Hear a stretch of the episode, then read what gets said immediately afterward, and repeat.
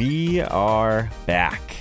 The Joe Holka Show presented by Underdog Fantasy. Today I'm going to give you four reasons that single entry and three max tournaments are still super exploitable in today's DFS meta. But before we dig in, I would like to thank the sponsor of this video, RunTheSims.com, a premium fantasy tool site for season long DFS and prop betting. A new spin on fantasy sports and DFS tools where we're leaning on 10,000 simulations for each game as the primary value driver. And as many of you may know, I was so impressed with what they're building. Run the Sims is now the official tools partner of the Joe Holka Show, the exact optimizer and data that I'll be using to construct my own DraftKings and FanDuel lineups all season long. We talk about it a lot around here, but anytime you can find a system that just simplifies everything into one easy to use product, that's going to be incredibly valuable for every level of players. So if you'd like to make the smart move, like many of the community have already done, feel free to use the link in the description below and join us in leveraging the next frontier of lineup optimizers and simulation tools, which by the way, that link does support the channel. So thank you. And if you'd like $50 off on your NFL season bundle, be sure to use code HOLKA at checkout. I'm also giving away four signed NFL jerseys at the end of the month. Absolutely absolutely free to join if you register with Pristine Auction and use code HOLKA. There's a link in the pinned comment of this video. All this takes literally 30 seconds to enter, so make sure you don't miss out. If we can impress these guys enough with how strong our community is, maybe we'll get to give away a bunch more stuff during the season for Pristine Auction. Wouldn't that be awesome? All right, let's do this. The first reason that single entry and three max tournaments are super exploitable is that those with skin in the game can be overly fearful and pessimistic, honestly, because if we focus more on what could go right, not just what could go wrong, it's a huge step in your DFS career. If you can wrap your head around just that, you're already halfway home becoming a better player. In single entry 3 max tournaments, you should be playing even riskier. The second reason, the second reason that single entry and 3 max tournaments are super exploitable is that ownership tends to condense on the chalk. So with fewer entries, it's really only natural for players to play safer. This is great news because a large portion of the field is already submitting negative EV lineups from the start and they don't even realize it. It's not good enough in today's DFS meta just to make an optimal team and make a small tweak for GPPs. Personally, I would gladly sacrifice a few projected points for a lot more leverage on the field. And I think you should think that way as well. You want to position yourself with teams that can funnel to the top quickly, not just a 2v2 off of the popular builds that a lot of people in these small field tournaments are doing. And it's really easy to do. Just might not feel comfortable at first. The third reason that 3 max and single entry tournaments are super exploitable is that despite a lot of ownership projections being built for large field GPPs, it's actually easier to project where the leverage spots are going to come from. Let me explain. This is a team that we talked about on the tilt space last year with Michael Leone and Peter Overzet. This is Mike's team in the Thunderdome for week eight, taking down the entire tournament for 50K. Small field, but where was the leverage here? So Kittle was just massively owned that week. Yet Mike grabbed Kelce at 3.3%. The Jets' value wide receivers were massively owned as well, yet somehow the Chiefs were completely under owned. Why is this? Because a lot of people were talking about blowout risk all week long. It was the common narrative that you'd hear. And Leone took advantage of this at the highest stakes possible and teaches us a very important lesson here for single entry and three max because the Kansas City double stack ceiling at low ownership was far more important than any potential blowout risk that people were talking about. Coming around to this way of thinking was just a huge part of my evolution in 2020. The goal isn't just to find guys that will all be lower owned. There's no gold star awarded for a 1% player in GPPs, but you're looking for lineup combinations without a high combined ownership that still projects relatively well. The fourth reason that single entry and three max tournaments are extremely exploitable is that it's easy to capture leverage through unique stacks and correlation. We talked about that a little bit with Mike's lineup just now. And to be completely honest, the exact amount of leverage that you create has a lot to do with your field size, but going off the board with the stack is a great way to increase your leverage and correlation in single entry and three max tournaments, especially. Don't forget to leave yourself flexibility in late swap, by the way. So bringing it back to that same Kansas City and New York Jets example, even if the blowout was a concern, someone has to score those touchdowns, right? At that point, you're hoping to just run pure and that those TDs come through the air if you pay up for that premium Kansas City stack with Mahomes. But in GPPs, we should be focused more on the upside anyways. Again, coming close for this one.